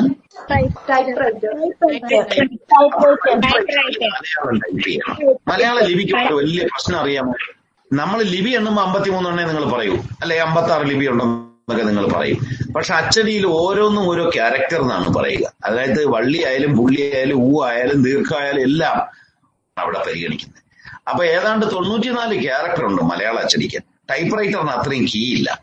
അപ്പോൾ ടൈപ്പ് റൈറ്ററിന്റെ സൗകര്യത്തിന് വേണ്ടി ലിപികൾ മാറ്റിമറിച്ച് പുതിയ ലിപികൾ സൃഷ്ടിച്ചു. അത് ഒരു വലിയ കമ്മിറ്റി ഉണ്ടാക്കി അതിലെ പ്രധാനപ്പെട്ട പണ്ഡിതന്മാരാണ് അത് ചെയ്തത്. അതിലെ പ്രധാന ശൂരനാട്ട് കുഞ്ഞൻപിള്ള എന്ന് പറഞ്ഞ പണ്ഡിതനായിരുന്നു. പിന്നെ അതിൽ ഏറ്റവും വലിയ സംഭാവനകൾ ചെയ്യുകയും ചില ലിപികൾ തന്നെ വരച്ചുണ്ടാക്കുകയും ചെയ്തത് പ്രശസ്തനായ ഒരു കവിയും പത്രാധിപരും പണ്ഡിതനുമായ എൻ വി കൃഷ്ണവാര്യർ ആയിരുന്നു. എൻ വി കൃഷ്ണവാര്യരും ശൂരനാട്ട് കുഞ്ഞമ്പിള്ളയുമാണ് സത്യത്തിൽ നിങ്ങളുടെ പുതിയ ലിപി സൃഷ്ടിച്ചത് എന്ന് പറയാം. ഇന്ന് നമ്മുടെ പുസ്തകങ്ങളെല്ലാം അച്ചടിക്കുന്നത് പുതിയ ലിപിയിലാണ്. പഴയ ലിപിയിൽ അച്ചടിക്കാവുന്ന രചന എന്നൊരു സോഫ്റ്റ്വെയർ ഒക്കെ ഉണ്ടെങ്കിലും അതൊന്നും ജനങ്ങളുടെ ഇടയിൽ പ്രചരിച്ചിട്ടില്ല. നമ്മുടെ എല്ലാ പുസ്തകങ്ങളും പുതിയ ലിപിയിലാണ്. കാരണം പുതിയ ലിപി കൊണ്ടേ നമ്മുടെ പുതിയ തലമുറയ്ക്ക് കഴിഞ്ഞ നാൽപ്പത് വർഷമായി പഠിച്ചു വരുന്ന കുട്ടികൾ എല്ലാവരും പുതിയ ലിപി പഠിച്ചവരാണ്. എന്ന് പറഞ്ഞാൽ ഇപ്പൊ അമ്പത് വയസ്സുള്ള ആളുകളെല്ലാം പുതിയ ലിപി പഠിച്ചു വന്നവരാണ്. അമ്പത് വയസ്സോ അതിൽ താഴെയുള്ളവരും. അവരാണ് ലോകത്തെ ഭൂരിപക്ഷവും ലോകത്തെ കാര്യങ്ങൾ ചെയ്യുന്നതുമെല്ലാം. പിന്നെ ഓരോ വർഷവും ഉണ്ടാകുന്ന നിങ്ങൾ ഉൾപ്പെടെയുള്ള എല്ലാ തലമുറകളും പുതിയ ലിപി പഠിക്കും ഈ പുതിയ ലിപിയാണ് നമ്മൾ കമ്പ്യൂട്ടറിൽ ഉപയോഗിക്കുന്നത് നമ്മുടെ അച്ചടിയിൽ ഉപയോഗിക്കുന്നത് എല്ലാം. പിന്നെ യൂണിക്കോഡ് എന്ന് പറഞ്ഞ ഒരു പുതിയ വരുന്ന ഒരു സമ്പ്രദായത്തിലൂടെ നമ്മുടെ ലിപികളെ കമ്പ്യൂട്ടറിന് അനുകൂലമാക്കാനുള്ള ശ്രമവും വ്യാപകമായി നടക്കുന്നുണ്ട്. അത് അതിന്റെ സാങ്കേതികമായ കാര്യം ആണ്. ഇതാണ് ലിപികളെ കുറിച്ച് പറയാനുള്ളത്. പിന്നെ മലയാള ലിപിയുടെ ഉത്ഭവവും അതിന്റെ വികാസം പരിണാമവും ഒക്കെ വലിയ വിഷയമാണ്. നമുക്ക് ഇങ്ങനെ ഒരു കൊച്ചു സ്ഥലത്ത് ചർച്ച ചെയ്യാൻ പറ്റില്ല. അതൊക്കെ എഴുതി കാണിക്കുകയും ആ ലിപികൾ രൂപപ്പെട്ടത് എന്ന് പറയുകയും അതിന്റെ സാമ്പിൾസ് കാണിച്ചാലേ നിങ്ങൾക്ക് മനസ്സിലാവും. നമുക്കിപ്പോ പുതിയ ലിപിയെ കുറിച്ച് ആലോചിച്ചത് എഴുപത്തിരണ്ടിലാണ് നയന്റീൻ സെവന്റി ടൂലാണ് പുതിയ ലിപി നടപ്പിൽ വന്നത് എന്നൊക്കെ ഉള്ള കാര്യങ്ങൾ മനസ്സിലായല്ലോ. ഇനി പറയൂ. എച്ച് എസ് കരിപ്പൂരിലെ എട്ടാം ക്ലാസ് വിദ്യാർത്ഥിയാണ്. അച്ചടി കണ്ടുപിടിച്ചില്ലായിരുന്നെങ്കിൽ നമ്മുടെ ഇന്നത്തെ സമൂഹത്തിന്റെ അവസ്ഥ എന്തായിരുന്നേനെ? അല്ലെങ്കിൽ സമൂഹത്തിന് സമൂഹത്തിന് ഇപ്പോഴുള്ളതിന്റെ അത്ര മാറ്റം ഉണ്ടാകുമായിരുന്നു അത് നമുക്ക് പറയാൻ പറ്റൂല. അതങ്ങനെ നമ്മൾ പറയുന്നത് ഇപ്പൊ റോക്കറ്റ് വിടുന്ന കണ്ടുപിടിച്ചില്ലെങ്കിലേ ബഹിരാകാശത്തേക്ക് വാഹനമൊന്നും വിട്ടില്ലെങ്കിൽ അത് ഉണ്ടായിരുന്നില്ലെങ്കിൽ അല്ലെങ്കിൽ ടെലിവിഷൻ കണ്ടുപിടിച്ചില്ലെങ്കിൽ എന്നൊന്നും പറഞ്ഞുകൂടാ. വേറെ തരത്തിൽ മനുഷ്യൻ മാറും മാറ്റത്തെ കുറിച്ചുള്ള നമ്മുടെ സങ്കല്പമൊക്കെ നമുക്ക് ഓരോന്നും ഉണ്ടാകുമ്പോൾ നമ്മൾ ഉണ്ടാക്കുന്നതാണ്. അല്ല മുൻകൂട്ടി നമുക്ക് പറയാൻ പറ്റൂലല്ലോ. അച്ചടി കണ്ടുപിടിച്ചെങ്കിൽ വേറെ ഒരു രീതി മാറും. അച്ചടി കണ്ടുപിടിക്കുന്നതിന് മുമ്പുള്ള മനുഷ്യരല്ലേ? ഒരുപാട് മഹത്തായ കാര്യങ്ങൾ ഉണ്ടാക്കി. ഒരു ഉദാഹരണം പിരമിഡുകളുടെ എഞ്ചിനീയറിംഗ് പിരമിഡുകൾ രണ്ടായിരം കൊല്ലം മുമ്പ് പിരമിഡൊക്കെ ഉണ്ടാക്കിയത്. പത്തോ ഇരുന്നൂറ് പത്ത് ഇരുന്നൂറ്റമ്പത് മുന്നൂറ് കൊല്ലം മുമ്പ് ഉണ്ടാക്കിയ മുന്നൂറ്റമ്പത് കൊല്ലം താജ്മഹൽ ഉണ്ടാക്കിയത്. അന്ന് എഞ്ചിനീയറിംഗ് കോളേജുകൾ വല്ലതും ഉണ്ടായിരുന്നോ? ഇല്ല സാർ. മുമ്പാണ്. ആ ആയിരം കൊല്ലം മുമ്പാണ് ഇന്ത്യയിലെ ഏറ്റവും വലിയ ആർക്കിടെക്ചറൽ വണ്ടർ എന്ന് പറയാവുന്ന തഞ്ചാവൂരിലെ ബൃഹദീശ്വര ക്ഷേത്രം ഉണ്ടാക്കിയത്. എഞ്ചിനീ ആയിരം കൊല്ലം എഞ്ചിനീയറിംഗ് കോളേജ് ഉണ്ടായിരുന്നോ? ഇല്ല. അതായത് ഒരു പുതിയ ടെക്നോളജി വരുമ്പോൾ ലോകം മാറുന്നു. അതിനു മുമ്പ് ലോകം ഉണ്ടായിരുന്നു. ഓരോ കാലത്ത് ലോകം ഓരോ ടെക്നോളജി ഉണ്ടാക്കും. അതനുസരിച്ച് മാറും. നമ്മൾ കൃഷി കണ്ടുപിടിച്ചില്ലേ? തീ കണ്ടുപിടിച്ചില്ലേ? വീൽസ് കണ്ടുപിടിച്ചില്ലേ? നമ്മൾ ഏറ്റവും പ്രധാനം നിങ്ങൾ മനസ്സിലാക്കേണ്ടത് നമ്മൾ നമ്മുടെ ആശയങ്ങൾ പകർത്തി വയ്ക്കാൻ അക്ഷരമാല കണ്ടുപിടിച്ചു. ഭാഷ കണ്ടുപിടിച്ചു. വ്യാകരണം കണ്ടുപിടിച്ചു. വ്യാകരണം ഇല്ലായിരുന്നെങ്കിൽ എന്ത് ചെയ്തേനെ? അർത്ഥമല്ല തെറ്റിപ്പോയില്ലേ അപ്പൊ നമ്മൾ മനുഷ്യവംശം അതിബുദ്ധിശാലിയായ ഒരു വംശമാണ്. അത് അപകടങ്ങൾ അതിബുദ്ധി കൊണ്ട് ചില അപകടമൊക്കെ ഉണ്ടാക്കും യുദ്ധം ചെയ്യും കാട് വെട്ടും മനുഷ്യനെ കൊല്ലും ഇതൊക്കെ ചെയ്യുമായിരിക്കാം. പക്ഷെ നമ്മൾ കണ്ടുപിടിച്ച മഹത്തായ കണ്ടുപിടുത്തങ്ങൾ നിങ്ങൾ ആലോചിക്കണം. ഭാഷയുടെ ഇൻവെൻഷൻ ഗ്രാമറിന്റെ ഇൻവെൻഷൻ വാക്യഘടനകൾ ഉണ്ടാക്കി. ഒരു വാക്യം പറയുന്നതേ നിങ്ങൾ ഒരു കാര്യം കുഞ്ഞുങ്ങളെ മനസ്സിലാക്കണം. ലോകത്തിലെ ഏറ്റവും സങ്കീർണമായ സിസ്റ്റം ഭാഷയാണ്. ലോകത്തിലെ ഏറ്റവും സങ്കീർണ നമ്മൾ വിചാരിക്കുന്ന കമ്പ്യൂട്ടറിനേക്കാളോ ഗണിതശാസ്ത്രത്തെക്കാളോ എത്രയോ വലിയ സങ്കീർണതയാണ് ഭാഷയ്ക്കുള്ളത്. ഗണിതശാസ്ത്രത്തിന് പത്തക്കേ ഉള്ളൂ. പൂജ്യം മുതൽ ഒമ്പത് വരെയുള്ള പത്തക്കങ്ങൾ. ആ അക്കത്തിന്റെ കോമ്പിനേഷൻസ് ആണ്. പിന്നീട് നമ്മൾ അക്ഷരങ്ങളും കൂടെ വെച്ച് അൾജിബ്രയൊക്കെ ഉണ്ടാക്കി. പക്ഷേ ഭാഷ നിങ്ങൾ ആലോചിച്ച് നോക്കൂ. മലയാള ഭാഷ അമ്പത്തിമൂന്ന് ലിപി. അതിൽ ആ സ്വരം വ്യഞ്ജനം. പിന്നെ ഒരു വാക്യം ഒന്ന് പറയണമെങ്കിൽ കാലം ലിംഗം വചനം കാലം എല്ലാം നോക്കണ്ടേ? വേണോ? എല്ലാം നോക്കി അതിസങ്കീർണമായ രീതിയിലാണ്. മാത്രമല്ല വാക്കുകൾക്ക് ഒരു ശബ്ദത്തിന് പോലെ എത്ര അർത്ഥമുണ്ട്? ഓ എന്നൊരു ശബ്ദം പുറപ്പെടുവിച്ചാൽ എത്ര അർത്ഥത്തിൽ ഉപയോഗിക്കാം? ഓ നല്ലതെന്നുള്ള അർത്ഥത്തിലും പറയാം ചീത്ത അർത്ഥത്തിൽ. ഹിന്ദിയിൽ ക്യാ എന്നൊരു വാക്കുണ്ട്.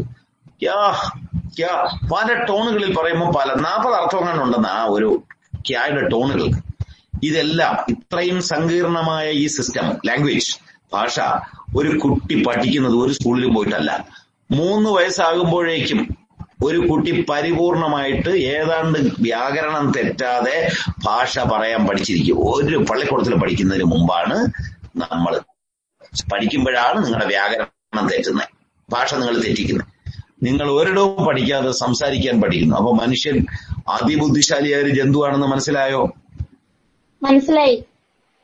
മൂന്ന് വയസ്സിന് മുമ്പ് ലോകത്തെ ഏറ്റവും സങ്കീർണമായ സിസ്റ്റം പഠിക്കുന്നത് ആരും പഠിപ്പിച്ചിട്ടല്ല.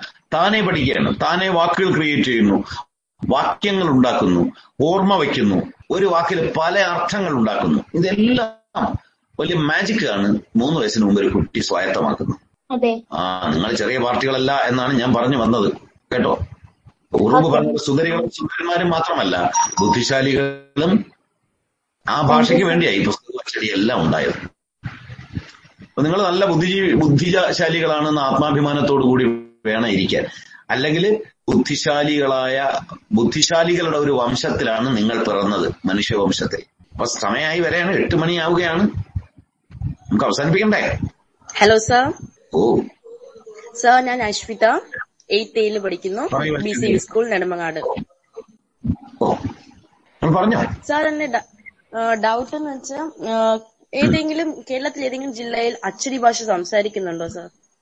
എങ്കിൽ അതിനുള്ള കേരളത്തിൽ ഒരു ഭാഷ മോളെ. ലോകത്ത് ഒരിടത്തും സംസാരിക്കാൻ പറ്റൂല. നിങ്ങൾ ആലോചിക്കും എന്തൊരു ബോറായിരിക്കും. ആളുകൾ ചിരിക്കില്ലേ അങ്ങനെയൊക്കെ സംസാരിച്ചാൽ? അതെ നമ്മൾ സാധാരണ സംസാരിക്കുന്ന ഭാഷ നമ്മളെപ്പോഴും അച്ചടി ഭാഷ സംസാരിക്കാൻ കഴിയാറില്ല കൂടുതലായി. ശ്രമിച്ചാലും ഡയലക്റ്റുകളെ നമുക്ക് സംസാരിക്കാൻ പറ്റും. നമ്മുടെ പ്രാദേശികമായ സംസാരം. ഒരു ഉദാഹരണം ഞാൻ പറയാം. മലയാളത്തിലെ സത്യം പറഞ്ഞാൽ പാറശാലക്കാർ സംസാരിക്കുന്ന ഭാഷ കാസർഗോഡ് ഇച്ചിരി ബുദ്ധിമുട്ടായിരിക്കും കേട്ടാ മനസ്സിലാകും മാമുക്കോയ പറയുന്ന എല്ലാ കാര്യവും പെട്ടെന്ന് നമുക്ക് മനസ്സിലാവില്ല. എന്തുകൊണ്ടെന്നറിയാമോ? ആക്സെന്റിലാണ് സംസാരിച്ചിട്ടുണ്ട് അദ്ദേഹത്തിന്റെ ഭാഷയിൽ. ഇത് മലയാളത്തിൽ മാത്രമല്ല ഇംഗ്ലീഷിലുണ്ട്. ഇംഗ്ലീഷിൽ അമേരിക്കയിൽ വടക്കേ അമേരിക്ക യുണൈറ്റഡ് സ്റ്റേറ്റ്സിന്റെ വടക്കുള്ള ആളുകൾ തെക്കന്മാർ ഈ ഫ്ലോറിഡ ടെക്സസ് എന്നൊക്കെ പറഞ്ഞുള്ള സ്റ്റേറ്റുകളുണ്ട്. ഇപ്പൊ അതൊക്കെ നിങ്ങൾ പത്രത്തിൽ കാണുന്നുണ്ടാവും അല്ലെ? ഇലക്ഷൻ ആയതുകൊണ്ട് ഫ്ലോറിഡ മേഖലയിലുള്ള പൊതുവെ കൃഷിയുള്ള സ്ഥലങ്ങളാണ്.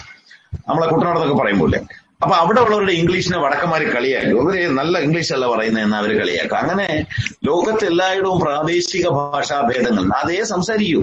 അത് എല്ലാവരും സംസാരിക്കുമ്പോഴും ആ ഈണങ്ങളെല്ലാം വരും. പിന്നെ പ്രസംഗവേദിയിലൊക്കെ ചെല്ലുമ്പോൾ നമ്മൾ സ്റ്റാൻഡേർഡ് ലാംഗ്വേജ് അത് അച്ചടി ഭാഷയല്ല. സ്റ്റാൻഡേർഡ് ലാംഗ്വേജ് എല്ലാവർക്കും മനസ്സിലാകുന്ന രീതിയിൽ സംസാരിക്കാൻ ശ്രമിക്കും. എനിക്ക് ശരിക്കും ഡയലക്റ്റും അതിന്റെ ടോണും ഒക്കെ ഉണ്ട്. എന്റെ വീടിനകത്ത് ഞാൻ സംസാരിക്കും അതാണ് ഞാൻ പറയുക. പക്ഷേ നിങ്ങളോട് സംസാരിക്കുമ്പോൾ നിങ്ങൾക്ക് വ്യക്തമാകാൻ വേണ്ടി ഞാൻ മാനക ഭാഷ അഥവാ സ്റ്റാൻഡേർഡ് ലാംഗ്വേജ് ഉപയോഗിക്കുന്നു അത്രേ ഉള്ളൂ. ആർക്കും അച്ചടിച്ച ഭാഷ സംസാരിക്കാൻ പറ്റില്ല. പിന്നെ ഒരു കാര്യം കൂടി. ഒരിടത്തെ ഭാഷയ്ക്ക് വലിയ കേമത്തരവും മഹത്വവും ഉണ്ട് മറ്റുള്ള ഭാഷ മോശമെന്നും വിചാരിക്കരുത്. എല്ലാ ഭാഷയും കൊള്ളാം. കൊള്ളാം. നെയ്യാറ്റിൻകരത്തെയും കാട്ടാക്കടത്തെയും മണ്ടുവങ്ങാട്ടെയും ഭാഷ മോശം വള്ളുവനാട്ടിലെ ഭാഷ ഒറ്റപ്പാലത്തെ ഭാഷ ഏറനാട്ടിലെ ഭാഷ നല്ലത് എന്ന് ആരും വിചാരിക്കരുത്. എല്ലാം നല്ലത് തന്നെ. മനസ്സിലായി സർ? മനസ്സിലായി സർ. Thank U. നിങ്ങൾ ലോകത്തിലെ ഏറ്റവും വലിയ സങ്കീർണമായ വ്യവസ്ഥ മൂന്ന് വയസ്സിന് മുമ്പ് പഠിച്ച ആളുകളാണ്. അത് ഭാഷയാണ്. ആ ഭാഷയ്ക്ക് വേണ്ടിയാണ്. ആ ഭാഷയിൽ നമുക്ക് എല്ലാം കൂടെ സൂക്ഷിച്ചു വയ്ക്കാൻ പറ്റാത്തതുകൊണ്ടാണ് അച്ചടി ഉണ്ടായത്. നമുക്ക് എപ്പോഴും ഓർമ്മിച്ച് വയ്ക്കാൻ പറ്റില്ല അതുകൊണ്ട് നമുക്ക് ഓർമ്മ കുറച്ചെടുത്ത് പുസ്തകത്തിൽ അച്ചടിച്ചു വെച്ചു നമ്മൾ അപ്പൊ എന്നാൽ നിങ്ങൾ എനിക്ക് നന്ദി ഒന്നും പറയുന്നില്ല അങ്ങനെ ശരിയായ വിശദീകരണവും സാറിന് അവസാനത്തെ ചോദ്യം ഒന്നും ചോദിക്കില്ലല്ലോ സാർ ഒരു ചോദ്യം ചോദിക്കാം ഓ ചോദിക്കേ സാർ എന്റെ പേര് മുഹമ്മദ് നിഹാൽ. ആണ്. ഞാൻ അയ്യോ മുഹമ്മദ് നിഹാൽ ഇവിടെ വന്നല്ലോ എന്നോട് സാർ ഞാൻ ഷഹദ കെ കെ. ആ പറഞ്ഞു പറഞ്ഞു. ആ പറയുന്നില്ലേ? അപ്പൊ എന്നാലും നിങ്ങളുടെ എല്ലാവരുടെയും ആർക്കും നിങ്ങൾ ഒന്നും പറയാനില്ലാത്ത സ്ഥിതിക്ക്. സാർ എന്റെ പേര് പഞ്ചമി. പഞ്ചമി. സാർ ഇപ്പോ ലോകരാജ്യങ്ങളിൽ ഏതെങ്കിലും ഒരു സ്ഥലത്തെങ്കിലും ടൈപ്പ് റൈറ്റർ ഇപ്പോ പ്രാധാന്യം കൊടുത്ത് കാണുന്നുണ്ടോ? ഇല്ല ഇല്ല ടൈപ്പ് റൈറ്റർ ഉണ്ട്. ഒരുപാട് പേര് ഇപ്പോഴും ടൈപ്പ് റൈറ്റർ ഉപയോഗിക്കുന്ന എത്ര നമ്മുടെ ഗവൺമെന്റ് ഓഫീസുകളിലൊക്കെ ഇപ്പോഴും ടൈപ്പ് റൈറ്റർ ഉണ്ടല്ലോ. മാത്രമല്ല ടൈപ്പിസ്റ്റ് എന്ന പോസ്റ്റ് ഉണ്ട് ഗവൺമെന്റ് ഓഫീസുകളിലെല്ലാം എല്ലായിടും കമ്പ്യൂട്ടർ വന്നെങ്കിലും ടൈപ്പിസ്റ്റ് എന്ന് പറഞ്ഞാൽ ഇപ്പോഴും നിയമിക്കുന്നത്. എന്നിട്ട് അവർ കമ്പ്യൂട്ടറിൽ ടൈപ്പ് ചെയ്യും. ടൈപ്പ് റൈറ്റർ ഉണ്ട്. അപൂർവ സ്ഥലങ്ങളിൽ ടൈപ്പ് റൈറ്റർ ഇൻസ്റ്റിറ്റ്യൂട്ട് ഉണ്ട് പഴയ ജന തലമുറകളിൽപ്പെട്ട ആളുകൾ പലരും ഇപ്പോഴും ടൈപ്പ് റൈറ്ററിലാണ് ടൈപ്പ് ചെയ്യുന്നത്. അതൊക്കെ ഉണ്ട്.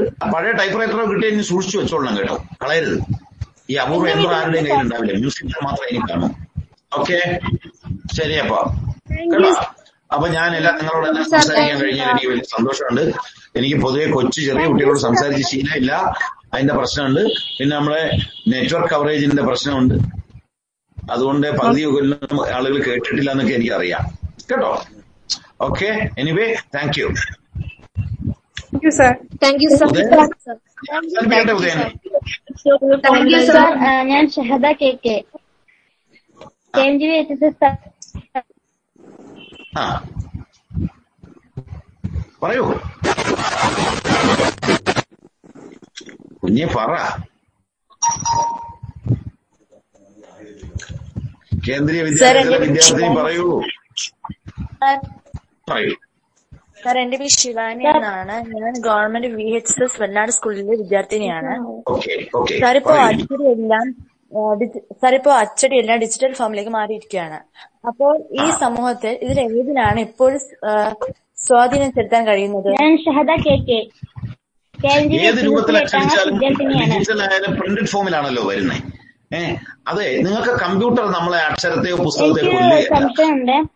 ആദ്യ കാലത്തുള്ള അച്ചടി യന്ത്രവും ഇപ്പോഴത്തെ കാലത്തുള്ള അച്ചടി യന്ത്രത്തിന്റെയും രൂപമാറ്റങ്ങളെ കുറിച്ചിട്ട് സാർ പറഞ്ഞു തരുമോ? കാര്യം അത് കാണിച്ചാൽ മാത്രമേ പറയാൻ പറ്റൂ. ആദ്യകാലത്ത് ഇന്നത്തെ കാലത്തുള്ള രൂപ രൂപത്തിന്റെ പ്രത്യേകതകൾ എന്തെല്ലാം മാറ്റങ്ങൾ വന്നിട്ടുണ്ട്? അതിനു മുമ്പ് കമ്പ്യൂട്ടർ നമ്മുടെ അക്ഷരമാലയെ ഞാൻ സഹദ ഞാൻ ഷഹദ ഉം. ആദ്യ കാലത്തുള്ള അച്ചടി യന്ത്രങ്ങളും. സഹദ ഞാനത് കേട്ടു. അപ്പൊ എന്തായാലും ഈ ഞാൻ ആദ്യം ചോദിച്ചാൽ എന്നോട് പറയട്ടെ. ഡിജിറ്റൽ ഏജ് നമ്മളെ കൂടുതൽ ശക്തിപ്പെടുത്തുകയേ ഉള്ളൂ. ഡിജിറ്റൽ രൂപത്തിൽ. അത് നമ്മൾ നേരത്തെ പറഞ്ഞു ഇ ബുക്കുകളായിട്ട് വരുന്നു പി ഡി എഫ് ഫോർമാറ്റിൽ വരുന്നു. ഇതൊന്നും നമ്മളെ ക്ഷീണിപ്പിക്കുകയല്ല നമ്മളെ വളർത്തുകയാണ്. അത് അച്ചടിയെ തകർക്കുകയല്ല അച്ചടിയുടെ മറ്റൊരു ഫോം കടലാസിലല്ലെന്നേ ഉള്ളൂ. അവിടെയും പുസ്തകത്തിന്റെ അടിസ്ഥാന രൂപമോ അച്ചടിയുടെ സ്വഭാവമോ ലിപിയോ ഒന്നും മാറുന്നില്ല. ഡിജിറ്റൽ ഫോർമാറ്റ് എന്ന് പറയുന്നത് കടലാസിൽ അച്ചടിക്കുന്നില്ല എന്നുള്ളതേ ഉള്ളൂ. അതുകൊണ്ട് പുസ്തകം എന്ന ആശയമോ അച്ചടി എന്ന ആശയമോ നഷ്ടപ്പെടുന്നില്ല.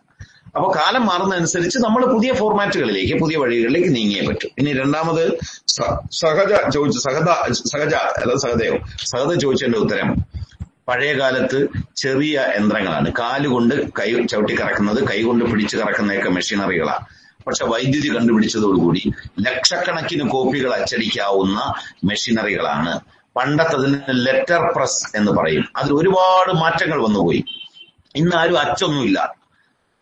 പോലും ഉണ്ടാവില്ല. ഇന്ന് കോടികൾ വിലയുള്ള ഒരു ഈ നൂറ്റമ്പത് കോടി രൂപയോ മറ്റോ ആണ് ഒരു വലിയ പുതിയ ടവർ പ്രസിന്റെ വില. അത്തരം വമ്പൻ പ്രസ്സുകളിലാണ് എന്ത് കളർ അച്ചടിക്കാവുന്ന എത്ര പേജും അച്ചടിക്കാവുന്ന പ്രസ്സുകളൊക്കെയാണ് ഇന്ന് ഉപയോഗിക്കുന്നത്. അപ്പൊ അത് പലപ്പോഴും പ്രസ്സൊക്കെ നമ്മൾ പല അത് വിദേശത്തൊക്കെ കൊണ്ടുപോയി അച്ചടിക്കുന്ന അച്ചടിയുടെ ക്വാളിറ്റി കടലാസിന്റെ ക്വാളിറ്റി ഒക്കെ നോക്കിയിട്ട്. എന്നാൽ ഇപ്പോ ഒരു പുസ്തകം പോലും അച്ചടിക്കാവുന്ന പ്രിന്റ് ഓൺ ഡിമാൻഡ് എന്ന് പറഞ്ഞ പുതിയ സമ്പ്രദായവും വന്നിട്ടുണ്ട്. അച്ചടി യന്ത്രത്തിന്റെ ഷേപ്പ് എല്ലാം മാറിയിരിക്കുന്നു. എന്തായാലും നിങ്ങളോട് സംസാരിച്ചതിൽ സന്തോഷം. Okay thank you sir thank you okay thank you sir thank you so much sir class വിലയേറിയ സമയം നമുക്ക് വേണ്ടി വെച്ചതിന് വളരെ സർ നന്ദി വളരെ വിലയേറിയ ക്ലാസ് ആയിരുന്നു thank you time sir sir ഈ വിലപ്പെട്ട സമയം ഒരുപാട് നന്ദി.